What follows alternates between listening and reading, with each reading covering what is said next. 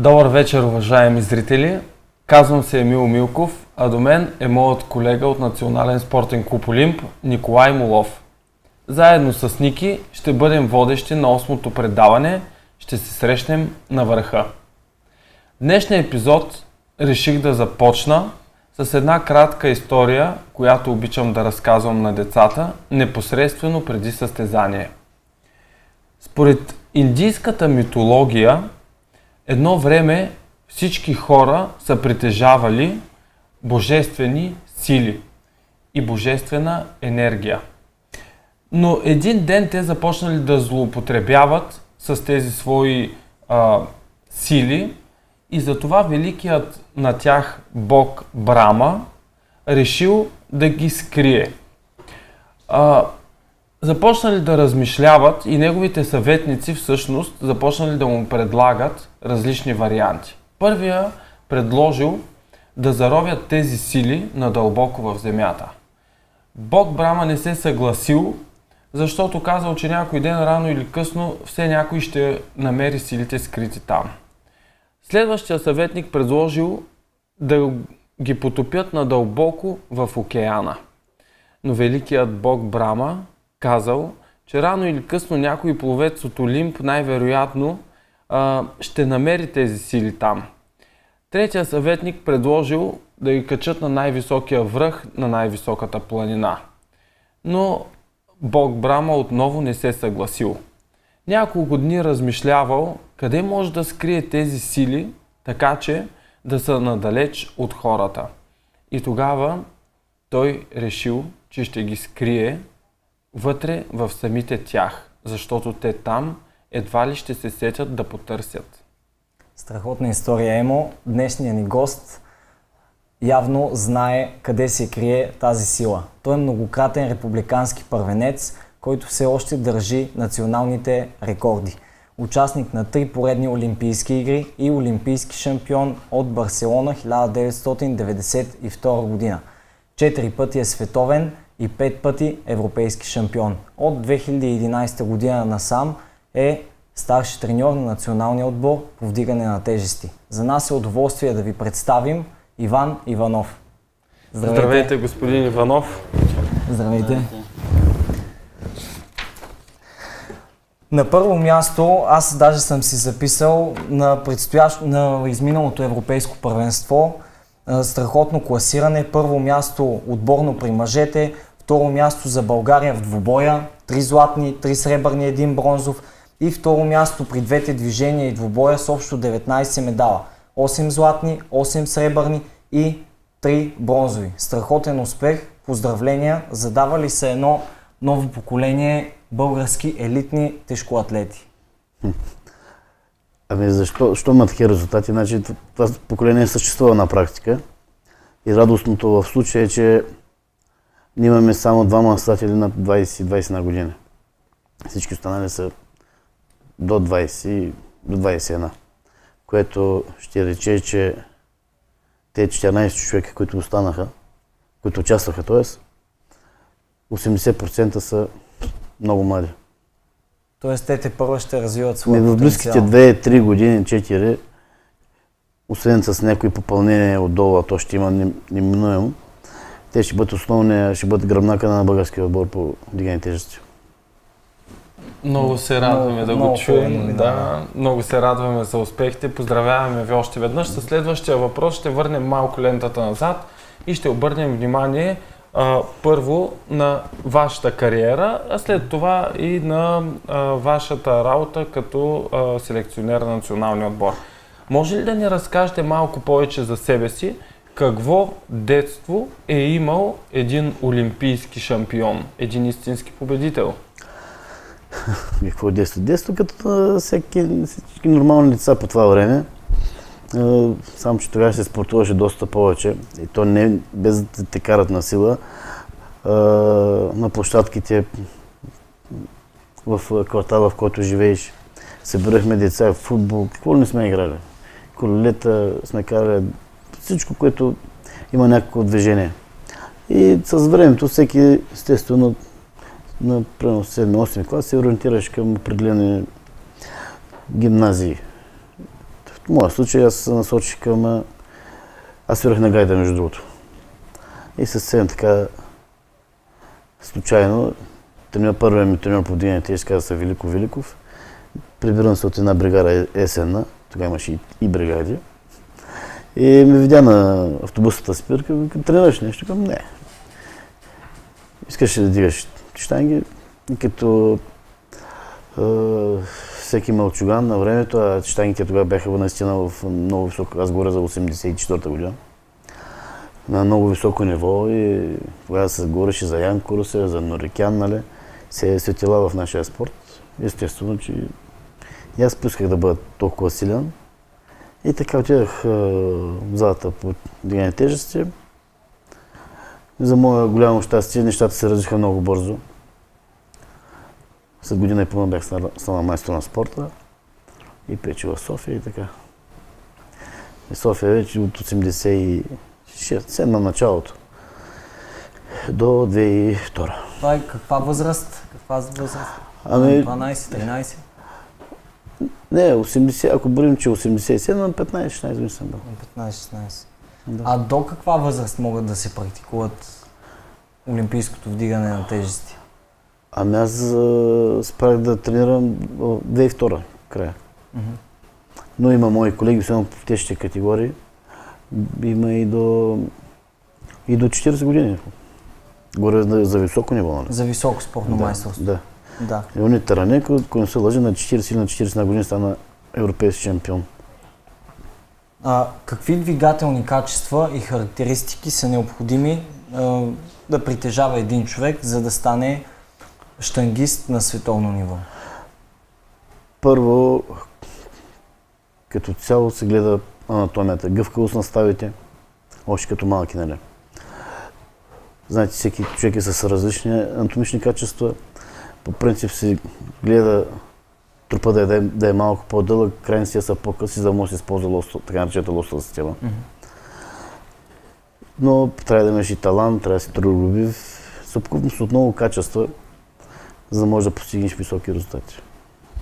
А, прилагате ли някакви тестове, за да подбирате по-талантливите деца и какви са те? Не, аз ви казах, много е важно при нас гъвкавостта да ставите, защото за да кликнеш и да станеш с определен тежест, ти не може да се... Е, трябва да си пластичен. Не си ли, няма как да се случат нещата. С времето може да се постигне някакво подобрение, но ако действително ти е вродено да, не, да ги нямаш тези качества, много трудно може да се променят нещата. А това означава ли, че въпреки а, силовия спорт, вие постоянно а, тренирате за гъвкавост, примерно? Да, откакто аз съм треньор на национален отбор, а и преди това, когато съм се занимавал, ние винаги в самата разгравка преди тренировка и след, и особено сега с тези модерни ластици и така нататък, караме да се разтягат допълнително, защото малко много мускул, когато се измори, се стега, нали? Да, да, да, се разпънат. Да разтегнат малко. А това, а това помага и за избягване пък от контузии, травми. Да. А за сега се сещам за подбора в училищата, особено преди години. Чувал съм за тестове, които просто децата трябва да успеят да клекнат с пръчка над главата, скок, дължина и така нататък. Актуални ли са към момента? А, не съм запознат в момента с тестовете, когато имат в спорти училища. При нас вече идват с подбор направен от държавни първенства, които деца се откоряват, ето биват вземани при нас какво се прави в момента, най-вероятно е запазено, защото няма как да прецениш пък тези качества в едно дете, ако ги няма тези тестове. Знаем, че за да се преодолее тежестта на състезание, тя трябва да е премината в а, тренировка. Да. Колко пъти трябва този състезател да мине през тежестта, за да се почувства така уверен, да може да я запише на състезание? Ами вижте, подготовката за едно състезание е, е в няколко етапа. Ние гледаме така да, така да се направи, че спортистът да бъде във върхова форма на самото състезание, самото дадено състезание. Това, че е преодолял тежестта на малко по-рано, му дава само увереност, че той ще успее отново. Но пък има един друг тънък момент, в който нашите състезатели, не само наши, като цяло, са винаги над категория с 2-3, някои до 5 кг. Което, когато се спадне, пък се, се ослабва и силата. И сила. Нормално, да. Но определено 2 до 3, 4 пъти, 5 максимум преди състезание. Защото Аз... тогава е върховата форма на състезателя. Преди това се работи за обем, за много неща. А случвало ли се е даден състезател да даде по-добър резултат на състезание, дори такъв какъвто не е давал на тренировка? Има, има, такива, има такива случаи. Това са само, че в по, по-горните категории, където това спадане на килограми го няма толкова много, както при леките. Има такива случаи, да, преодоляват повече, отколкото на тренировка. Единични случаи, но има открили са божествената сила в себе си, както в историята, да. Еми, то общо взето повече е психика вече. Да. И ако го налага състезанието, тогава се минава в тази тежест. А, само да припомним на зрителите, които ни гледат, че имат възможност да задават а, своите въпроси като коментар под видеото. Олимпийското вдигане на тежести е основен спорт и е топ 3 по гледаемост в Олимпийската програма – Движенията му, както всички знаят, се използват при подготовка на, в почти всички спортове. Да. Защо става така, поне е мое лично мнение, че залите по штанги седат малко празни, а пък в фитнесите, в пиковите часове, на уред се редуват по няколко човека. Не, че няма полза и от фитнеса, нали, но просто штангите са по-базови. Тая тенденция, тая тенденция се забелязва в момента само в България. Дигане тежести, класическо дигане тежести, е, го има на много места в света и единствено просто е, занимаващи се в професионалното вдигане тежести намаляват, защото е, е много трудно. Докато във фитнеса ти е приятно, може да спреш винаги, когато се измориш. А когато се фанал с професионално вдигане тежести, той или го правиш, или не го правиш. Няма средно положение там. Да. И когато натижат, определено някои хора им почва да им тижи, и те се отказват. И затова броя на състезателите е по-малък.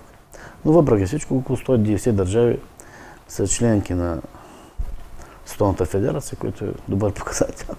Да. Няма средно положение, между другото. Да. Еми да, е, или така, да. го правиш и се опитваш до края нещо да свършиш, защото не може да кажеш днес, тази седмица ще почувам. Една седмица да. при нас е понякога е пагубно. Да не говоря за месец-два. От на времето от а, мои колеги, треньори мои, се знае, един ден тренираш три дена назад, два дена, шест дена и така. Прогресивно. Много е хубаво а, зрителите ето дано да са чули и да са разбрали добре. Всъщност чувате какво ви казва един олимпийски шампион и треньор на национален отбор в момента. А, средно положение няма. Да. А, като заговорихме за преди време, момент тук сега да сравним системите, какви са плюсовете и минусите в системата, която е била преди 2000-та година, да ги съпоставим така с днешно време, като тренировка, като методика, като средства. Вижте, аз използвам една доказана методика, която е въведена от Ивана Баджиев. Лошото случай е, че тя не може да бъде използвана както е било на времето. Защо? Много са причините, поради които не може да се изпълни. Първо, поколенията в момента се менят страшно много имаме достъп до социални мрежи, до какво ли не. Докато на времето те неща ги е нямало. Самият самия начин на живота е по коренно различен начин. Тогава сега всичко е комерциално. Тогава, когато аз казах и преди малко, когато започна да тренирам, никога не минало през главата, че трябва да през всяка цена да, да, да се печелят много пари. Казах, аз чувах, че има и не много добри штангисти, просто исках да бъда като тях. А сега питат първо колко ще взема, за да почна да, да вдигам. Или да се състезавам в който и вид спорт да е. И тая комерциализация действително е и хубаво, но и някой път не помага на състезателите. Някои почват да печелят определени суми много, доста млади, а това ги... Аз не съм против, естествено, но не мога да издържа психически и това ги погуба. Звездната Дори, болест. да, да, така наречена звездна болест, да. Има го, да. Да, причините общо взето в съвременния начин на живот, разсейване, комерциализация на спорта, уронват истинската му същност. Като говорим за златното поколение преди, няма как, вие вече споменахте, великият треньор Иван Абачиев, мир на праха му. А, какво запомнихте и научихте от него? О, доста работи. Макар, че на времето аз като състезател съм имал доста привлекания с него. Но само единствено на професионална тема, не в личен план. И значи, за да се достигне до тази система, така наречена българска система, той всичко първо е изпробвал върху себе си. Като тренировка, като начин на тренировка още от 50-те години. Достигнал е до нещо невероятно. Казах, че в съвременния спорт това нещо не може да бъде приложено. И действително не, не, познавам човек, който да не използва тази методика в света горе, световен план. Той е въвел двуразова тренировка, следствие на всичко после е триразова, която с времето отпада, казах по какви причини. Но двуразовата тренировка е въведена от него и се използва масово. Тук мисля, че говорим даже и за всички видове спорт. Да, мисля, че да, за, да. за първ път той започва да използва тази система не, не само за штангите, за всичко. Да, да, и така е, да. Кажете ни нещо, което не знаем, което не е толкова познато за широката аудитория за господин Абачиев. Ами... Рисуваше. Ма той има доста картини и то много добри картини. И слушаше класическа музика. Значи а, има усет към творението, наистина. Да, и- Освен в спорта, да. той е на, сътворил Да, нещо действително, велико. до- до- действително много добри картини. Аз лично съм ги виждал. Наистина много добре. Добре. А, каква беше конкуренцията, когато бяхте част от националния отбор преди и каква е сега? Има ли разлика? Има огромна разлика. С оглед на това, че във всеки окръжен град имаше спортно училище. А за да се създават а, а, състезатели, не само в дигането на чест, и във всички спортове, тези центрове произвеждат много кадри. И конкуренцията вече е съвсем, съвсем на друго ниво. И за да влезеш в националния отбор, на държавно първенство, имаш по трима, четирма, които всичко беше с разминание на все малки горе. И те би- бяха взети в отбора и тогава, ако искаш да се реализираш, не трябва да отстъпваш, трябва да, да, да всичко себе си. В момента, който дадеш крачка назад, тебе те избутат назад, вземат другите напред. И те ще изпъкнат, естествено. Имало е страшно много състезатели, които са Да. искали наистина да станат. Имаше, да, е много, много състезатели, страшно. Ние би в категория бяхме по трима, четирма. За Сега националния отбор. За националния отбор да, Да, да. разликата по две ли е? Сега разликата-? Сега разликата е, аз имам три категории, са пас по двама, трима. Всички, всички повечето са по един В категория. в категория, да. Те са 10 категории. нали 10 така? категория, да.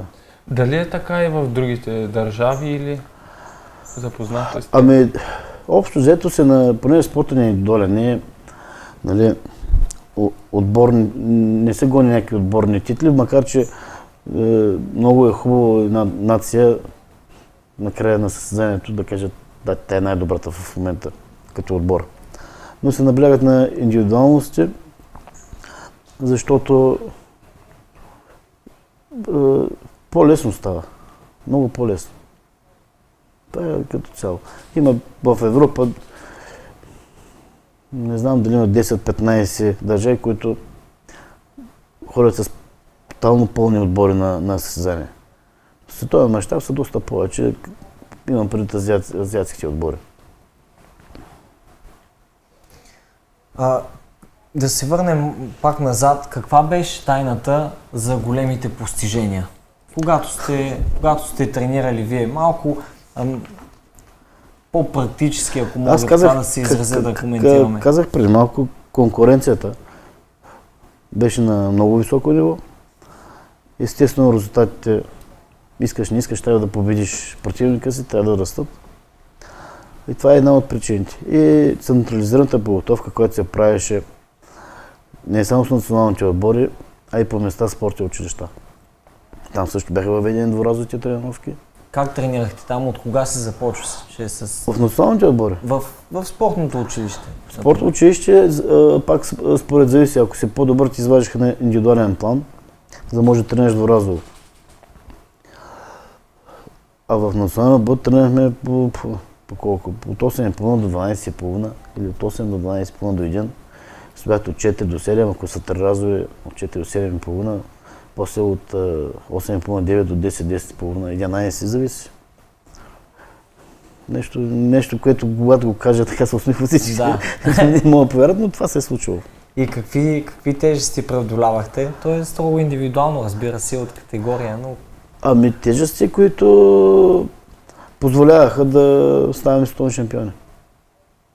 Европейски, столни, олимпийски. Всеки дневна. Всеки дневна да, да, да, всеки дневна. Смятате ли, че целта оправдава средствата в спорта? Не. Категорично не съм съгласен с това, че целта оправдава средствата, т.е. на всяка цена да, да станеш е, някакъв. Все пак е, в живота на един е, човек не всичко е спорт. И когато имаш болна цел и идея да станеш или какъв си на всяка цена, за мен това не е оправдано. Виждате ли го често? Да, има такива случаи. Какво се... Да не казвам, се... че от, в другите спортове го виждам пък в, в поведението на родителите. Че тяхното дете на всяка цена трябва да стане или какво си. Защо така се получава? Болни амбиции. Това е много актуален проблем. И как, всъщност, какъв съвет може да ни дадете как се, да се справим с тези неща? А, това е много, много труден въпрос и трябва да се обсъжда много така широка публика да се стигне до някакъв е, отговор. Но това е сериозен проблем, а, не само, да, да, да, във всички спортове. Да. Това е така. А, казвате, че има разлика, всъщност, че сте приложили а, методиката а, предишната в съвременния начин на живот. А, как я адаптирахте? Има ли нещо, с което се различава, а, за да може все пак тя да се адаптира към тези съвременни условия, които така или иначе, а, за които говорихме и те увреждат спорта? Аз казах при малко, че основата на, на сегашната методика е на Баджиев, но аз като състезател съм минал през всички тренировки до, до, до като стана аз като, като състезател. Това са били след Баджиев Норикян, след Норикян Йордан Иванов, след това Ян Корусев, след това Баджиев се върнал, но Пламен Аспарухов. Аз съм минал през всички тези, тези треньори и, и те действително всеки вкарваш някаква иновация вътре в, в, в тая методика. И така да го кажа, от всеки може би откърнах по нещо, за да се, се сгуби това, което е в днеш, днешен вид. Добре, ако върнем лента назад във вашата състезателна кариера, има ли нещо, за което съжалявате и бихте променили, ако имате тази възможност? О, тя моята кариера е прекалено дълга. И аз, съм, аз, съм, аз, съм променял, аз съм променял доста неща, когато съм бил и състезател. Uh, не, в uh, кариерата на един спортист винаги има нагоре, има и надолу. Аз умях така да задържа едно прилично ниво. Естествено, когато вече усетих, че наистина с възрастта бързината, силата намаля, колкото и да вече да тренираш и трябва да се откажеш, за да си останеш горе. А, как а, преминаваше един ваш ден а когато се подготвяхте за Олимпийските игри? А, дали се подготвяш за Олимпийски игри или за състезание с по-малък ранг, а, когато искаш да постигнеш някакви добри резултати, няма, няма значение. Ти се готвиш за определено състезание, поставил си целта да станеш, да си времето няма как да се случи. И начина, единственото, което може да промениш, примерно начинът, кой, на който се готви на предходно състезание и там не си се реализирал. Тоест за нещо да промениш, за да постигнеш по-добър резултат. Но дали е Олимпиада или друго състезание, начинът е един и същ. И в... Може би психологическият товар, че е Олимпиада, и, и там вече наистина кой, който издържи нещо, там това е наистина товар е, товар е огромен. Аз преди Олимпийските игри бях станал вече три пъти световен шампион и всеки очакваше от мен да стана олимпийски, нали? То е нормално. И постоянно това, когато се повтаря, ти трябва да си, ти трябва да си в един момент, който ти натиска много психически. Как се справихте с това напрежение? Ами вижте, благодарение на треньори, на треньорите ми.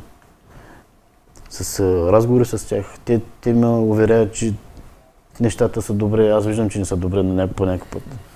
Но там си има тънки моменти, които, които треньора, той затова е треньор да се справи с този проблем. А на, на дневна база, как, как преминаваше един ваш ден? Например, ако сте на подготвителен, подготвителен лагер в основен период, нали? Ами, първо ден с ден не се приличат. Има основни упражнения, които се изпълняват за деня. И останалите спомагателни са, са пак различни, не, няма нищо е еднакво. И като ден единствено мога да ги разбия понеделник, вторник, среда, така цялата седмица и неделя. Защото ние тренираме от понеделник до неделя, включително всяка страна. Са в момента не се тренира в четвъртък, събота и в неделя стоят. Тоест а, няма ден, в който е изцяло пълна почивка. Не, няма. Няма такъв ден. Всеки ден се тренира. Да. А по колко часа преминава една тренировъчна сесия? Пак казвам според деня. Много зависи в кой ден. Примерно в по- понеделник, сутрин, сутрин сме 2 часа, след сме около 3. Във вторник, сутринта ако са 2, 2 и половина, след са 3, 3 и половина, зависи, понеже имаме така наречените контролни състезания в вторник и в петък. Тоест те имитират състезание, официално състезание.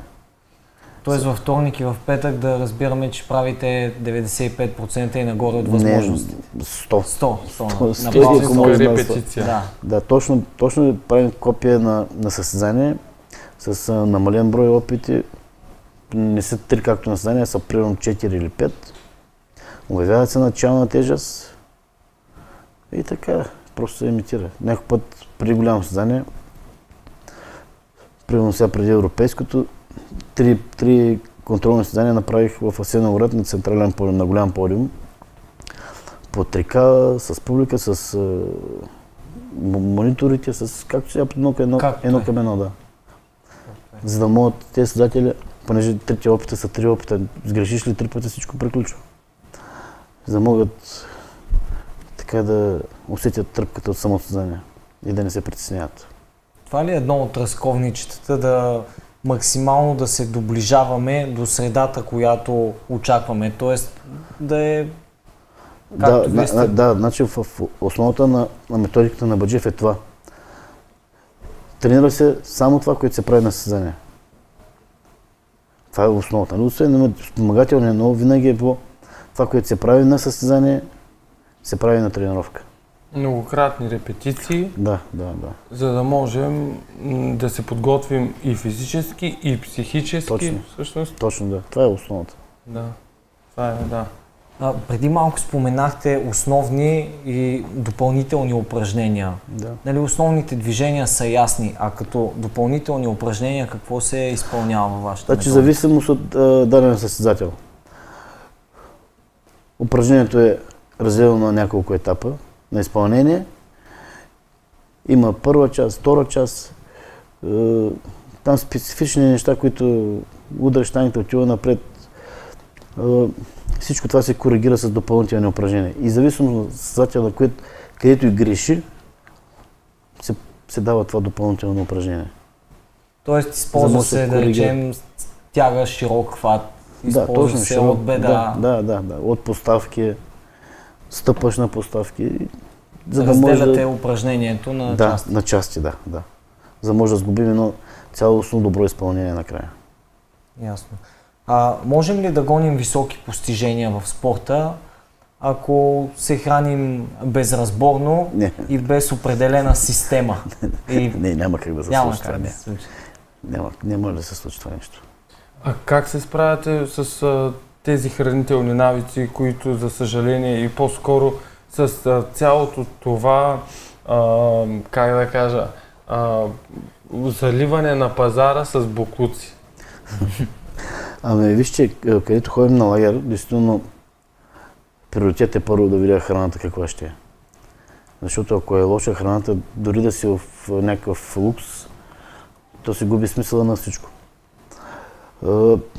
Пак казвам, храната е според деня. Акцентира се в храната да бъде по-силна, естествено, когато има по-големи тренировки. Когато са по-леки, естествено, храната е по... Ние сме спорт с категории, трябва да се пазят и килограми.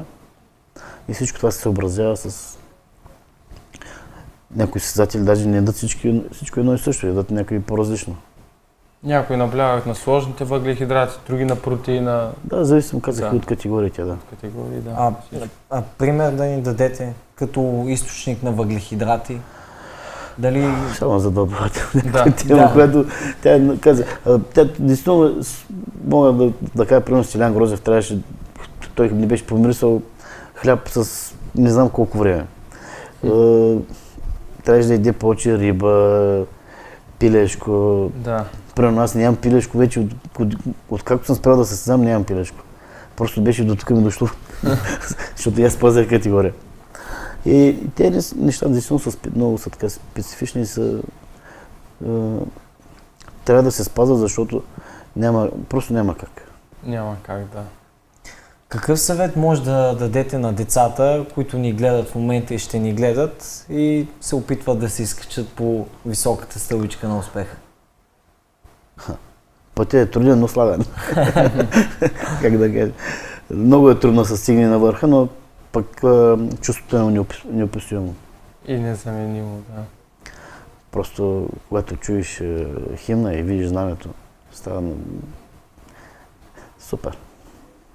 А от другата страна, как сте се справили с разочарованията и неуспехите в спорта, понеже няма как, те са част от... А, аз като неуспех, действително почти нямам. Нямам незавършено състезание в кариерата си, нали, така наречените нули в дадено упражнение. Никога през живота си не успях да стигна до там. И най-лошото ми класиране е един път често место на Олимпийски игри в Атланта, което сега се случи, нали, вау. И, но съм имал втори и трети места, които действително, особено когато бях нали, така, по-постоянен да ставам първи, и ми, е, не ми беше хубаво, тежеше ми, доста ми тежеше, но пък ме амбицираше да следващото да бъда пак топ, да бъда номер едно това ми, този провал, ако мога го нарека, ми помагаше да се върна още по-сега. Мотивираше ви? Да, да. А, какъв е най-големият урок, който сте научили като състезател и съответно какъв е най-големият урок, който сте научили като треньор? Състезател?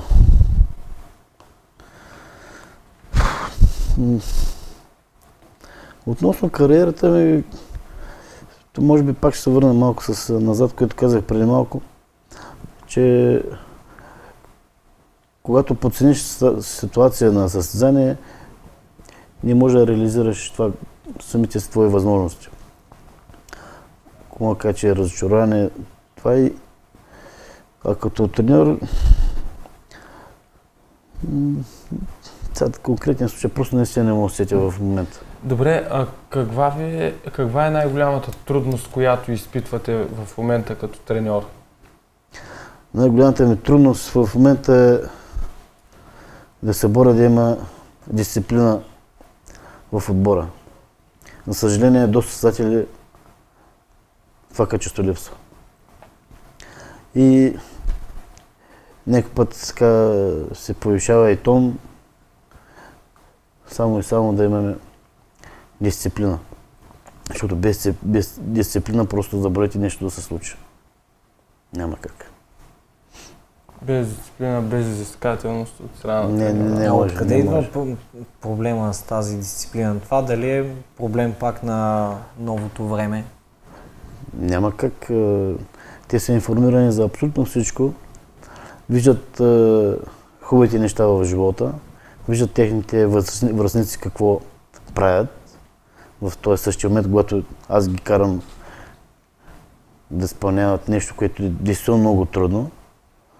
А в същия момент си чатят с някой, който е на кафето и дори пият бира или каквото и да е. Краси Атанасов, ще обърнем малко внимание на въпросите, които а, задават зрителите. Краси Атанасов поздравява за това, което сте направили и сте постигнали. А, и Благодаря. пита как сте преодолявали психическо напрежение по време на големи състезания. Вие казахте с многократни репетиции. Да, то това е в основата.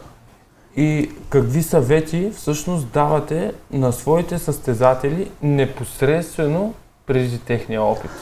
Ами точно пак е, е това, че повтарям, дигал си ги много пъти. Само не подценявай. Защото някой път, дори ти лека щангата подцениш ли я, тя наистина пада. Няма, как, няма друг вариант. Подцениш ли леката штанга, тя изведнъж Да, се да, оказва тежка. Точно така, да. И това постоянно го набивам в главата, че се, много пъти се е преодолява тази тежест и не е проблем да я реализира на съзнание. Ангел ви поздравява за успехите като състезател и като треньор. Елин пита, първо ви поздравява и благодари за всичко, което сте направили за България. Вярно ли е, че след тренировка по штанги височината намалява? Ако да, бихте ли споделили с колко и дали се възвръща през нощта или оказва постоянно вли- влияние? За първи път го чувам това нещо, това твърдение. Добре, Фифо Атанасов а, пита доколко е важна психиката да си повярваш, че ще вдигнеш штангата, когато си пред нея. Ами, аз а, психически лобиране си няма как да се случат нещата. Просто трябва да се концентрирам максимално, за да може да пре- преодолиш тази тежест. Не вярваш ли в себе си? Няма Да, как, няма не, не, как, няма да. как да се случат. Добре, и а, Борис Петков пита, здравейте, какво жертвахте в името на големия спорт? Какво жертвах ли? Доста неща съм жертвал. Но хубавото в случая при мен, че жена ми е била спортистка преди това и, и разбра. И т.е. тя знаеше, че за да постигнем нещо, трябва действително да сме доста дълго време разделени. Е, Въпреки всичко успяхме да си станем заедно. Защото, знаете, големите спортисти доста често се случва Да да, да, да. Жертва съм, жертва съм и приятели съм жертвал, в смисъл такъв, че нали, когато дълго време си отсъстваш от, от вкъщи, то неминуемо поч- започваме да се забравяме. Жертвал съм а, много рожденини, много събирания, жертва съм коледи, жертва съм абитюренските си, абсолвентските си и какво ли не. Просто не съм бил на... ли съм там. по някакъв начин? Не, не ми тежи. Горд съм с това, което съм направил. Не ми тежи.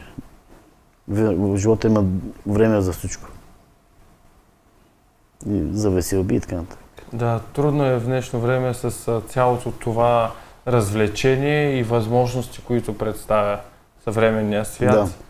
А, да обясниш на хората, че трябва да положат определени жертви, ако наистина искат да постигнат нещо. Да, да, така. е. И всъщност то, то, точно а, това може да покаже на нас като треньори а, кой колко е готов да жертва и да разберем кой колко всъщност желая успеха.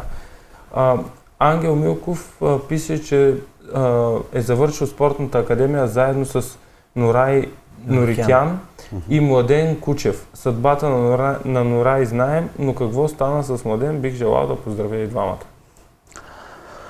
А, Младен, Норай се чувам, ако не всеки ден през ден. Той ми беше треньор за Олимпийски игри 92 година, той беше стар треньор. А преди това беше личен треньор, в, когато беше Ебаджиев. Младен Кучев го видях последно, жив и здрав е, на републиканското първенство март месец в Асеноград. Той ходи като съдия по тези състезания. София си, не знам точно какво, какво занимава, пенсионер е. Ходи на състезания, викат го за съдия. Ясно. Въпрос, който сме задавали на други наши гости. Какви качества на личността а, разграничават добрите от най-добрите спортисти?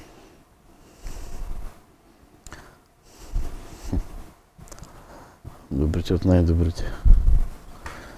Ами, те най-добрите могат да станат и добри и обратно Нали? във времето. Те може би границата е до, доста тънка, но ако си упорит, действително добър не съм брак, може да станеш много, нали, много добър. Въпросът е да имаш качества, една, а, то трябва да имаш съвкупност от качества, т.е. не можеш само да искаш да станеш по-добър. едното. Добре, а в един момент а, кое побеждава? Трудолюбието, волята, постоянството или таланта? Всичко заедно. Всичко заедно. Всичко заедно. Ако имаш само талант, не става. Ако се трудиш без талант, пак не става. Няма как да се случат неща. Всичко е заедно, за да можеш да постигнеш нещо велико. Съвкупност от качества. В последните няколко години особено бързо се развива един нов спорт, кросфит, който е съвкупност от а, гимнастика, лека атлетика, дигане на тежести, плуване. Как се отразява това на дигането на тежести? Има ли така по-голям интерес, по-широка аудитория? Забелязвате ли някаква тенденция? Да, идват при, при нас, идват, макар че е, ние тренираме единствено само класически штанги, нямаме време да се занимаваме с това, но мои приятели, а и мои колеги, знам, че се занимават с... искат съвети от тях, дори и, и при тренировки. Някои създатели тренират, създатели по кросфит тренират при тях, защото правилното вдигане на тежести, горе правилното вдигане на тежести помага много в кросфита. Да.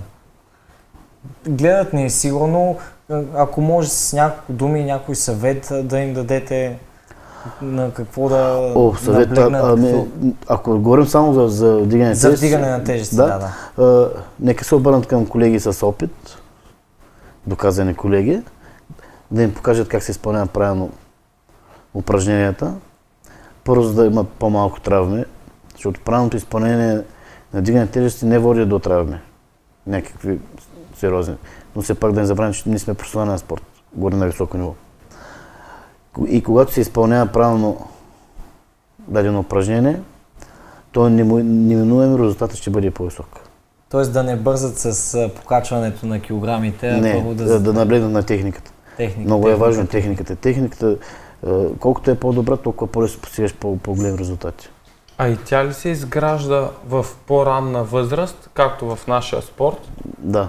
В, а, и а, в последствие, ако не е правилна, може ли да се усъвършенства? Ами, Да може, винаги, винаги се търпи корекция, макар че в по-късен етап тя е доста по-трудно, но винаги може да търпи корекция нещо.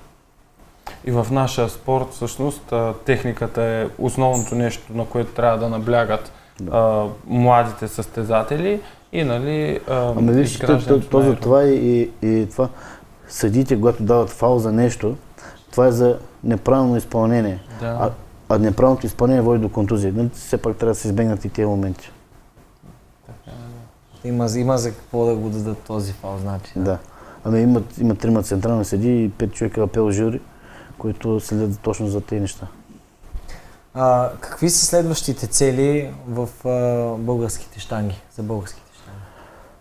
Следващите цели, след а, 25 дни имаме световно първенство за юноши до 20 години. на които задължително ще участва Христо Христов, който все още не е, понеже е юноша, не е, а, има право да, да участва като квалификационен турнир за точки за Олимпийски игри. И следващото състезание е вече Олимпийски игри. А за там колко квоти имаме към момента? Те трябва Към да мине в Ташкент. те, те са две, на които ще се борят четири човека. Това са Стилян Грозев, Бождар Андреев, Юндер Бейтуа и Христо Христов. Какви са вашите желания за там? Ясно е, че е максимално добро класиране. Да, да. А, не само максимално добро, искам медал. Да, медал. Медал искам. Пожелаваме ви го. Да. От Може и два. Може и. Да. Пожелаваме си ние най-малко един медал от Олимпийските игри за българското вдигане на тежести. Докато водихме нашия разговор, а, нахвърлях едно обобщение, което ще представим на зрителите с най-важните неща, които можем да извадим от нашия разговор. На първо място, а, както казахте, един ден не тренираш, три назад. Два почиваш, шест назад. Може да го запомните. Следва средно положение няма в штангите. Или тренираш и постигаш високи резултати, или просто по-добре е да се ориентираш към фитнес залата. Целта не оправдава средствата в спорта. А, тренира се това, което се прави на самото състезание, т.е. от вас се изисква, това е не само за штангите, предполагам, и другите спортове, от вас се изисква максимално да се доближите до това, което имате да направите на даденото състезание. Няма как да постигнете високи постижения без да обръщате необходимото внимание на вашия хранителен режим. Многократните репетиции подпомагат премахването на напрежението и предстартовата треска. И на последно място, но не и по важност, не вярваш ли в себе си, няма как да се получи. Кратко, точно и ясно. Надяваме се да сме ви били полезни. А, господин Иванов, ако желаете, може да отправите свое пожелание към а, нашите зрители. Искам да, да им пожелая да са здрави, защото здравето е в основата на човешкото щастие. Това е най-хубавото пожелание. А, ние имаме един подарък за вас. Книгата на Зиг Зиглар ще се срещнем на върха. А, Да, благодаря. Заповядайте. А, благодарим ви, че приехте нашата покана. Благодарим ви за съветите, за това, че споделихте всъщност вашите знания и опит, който сте натрупали през годините и като състезател и треньор. За нас беше истинско удоволствие и чест наистина да ни гостува олимпийски шампион и селекционер на национален отбор. А, Момента е да благодарим на нашите дългогодишни партньори от City Build Studio. Заедно с а, Емил Милков и Иван Иванов може да ви пожелаем приятна и спокойна вечер и ще се видим отново след две седмици в предаването. Ще се срещнем на върха. приятна вечер!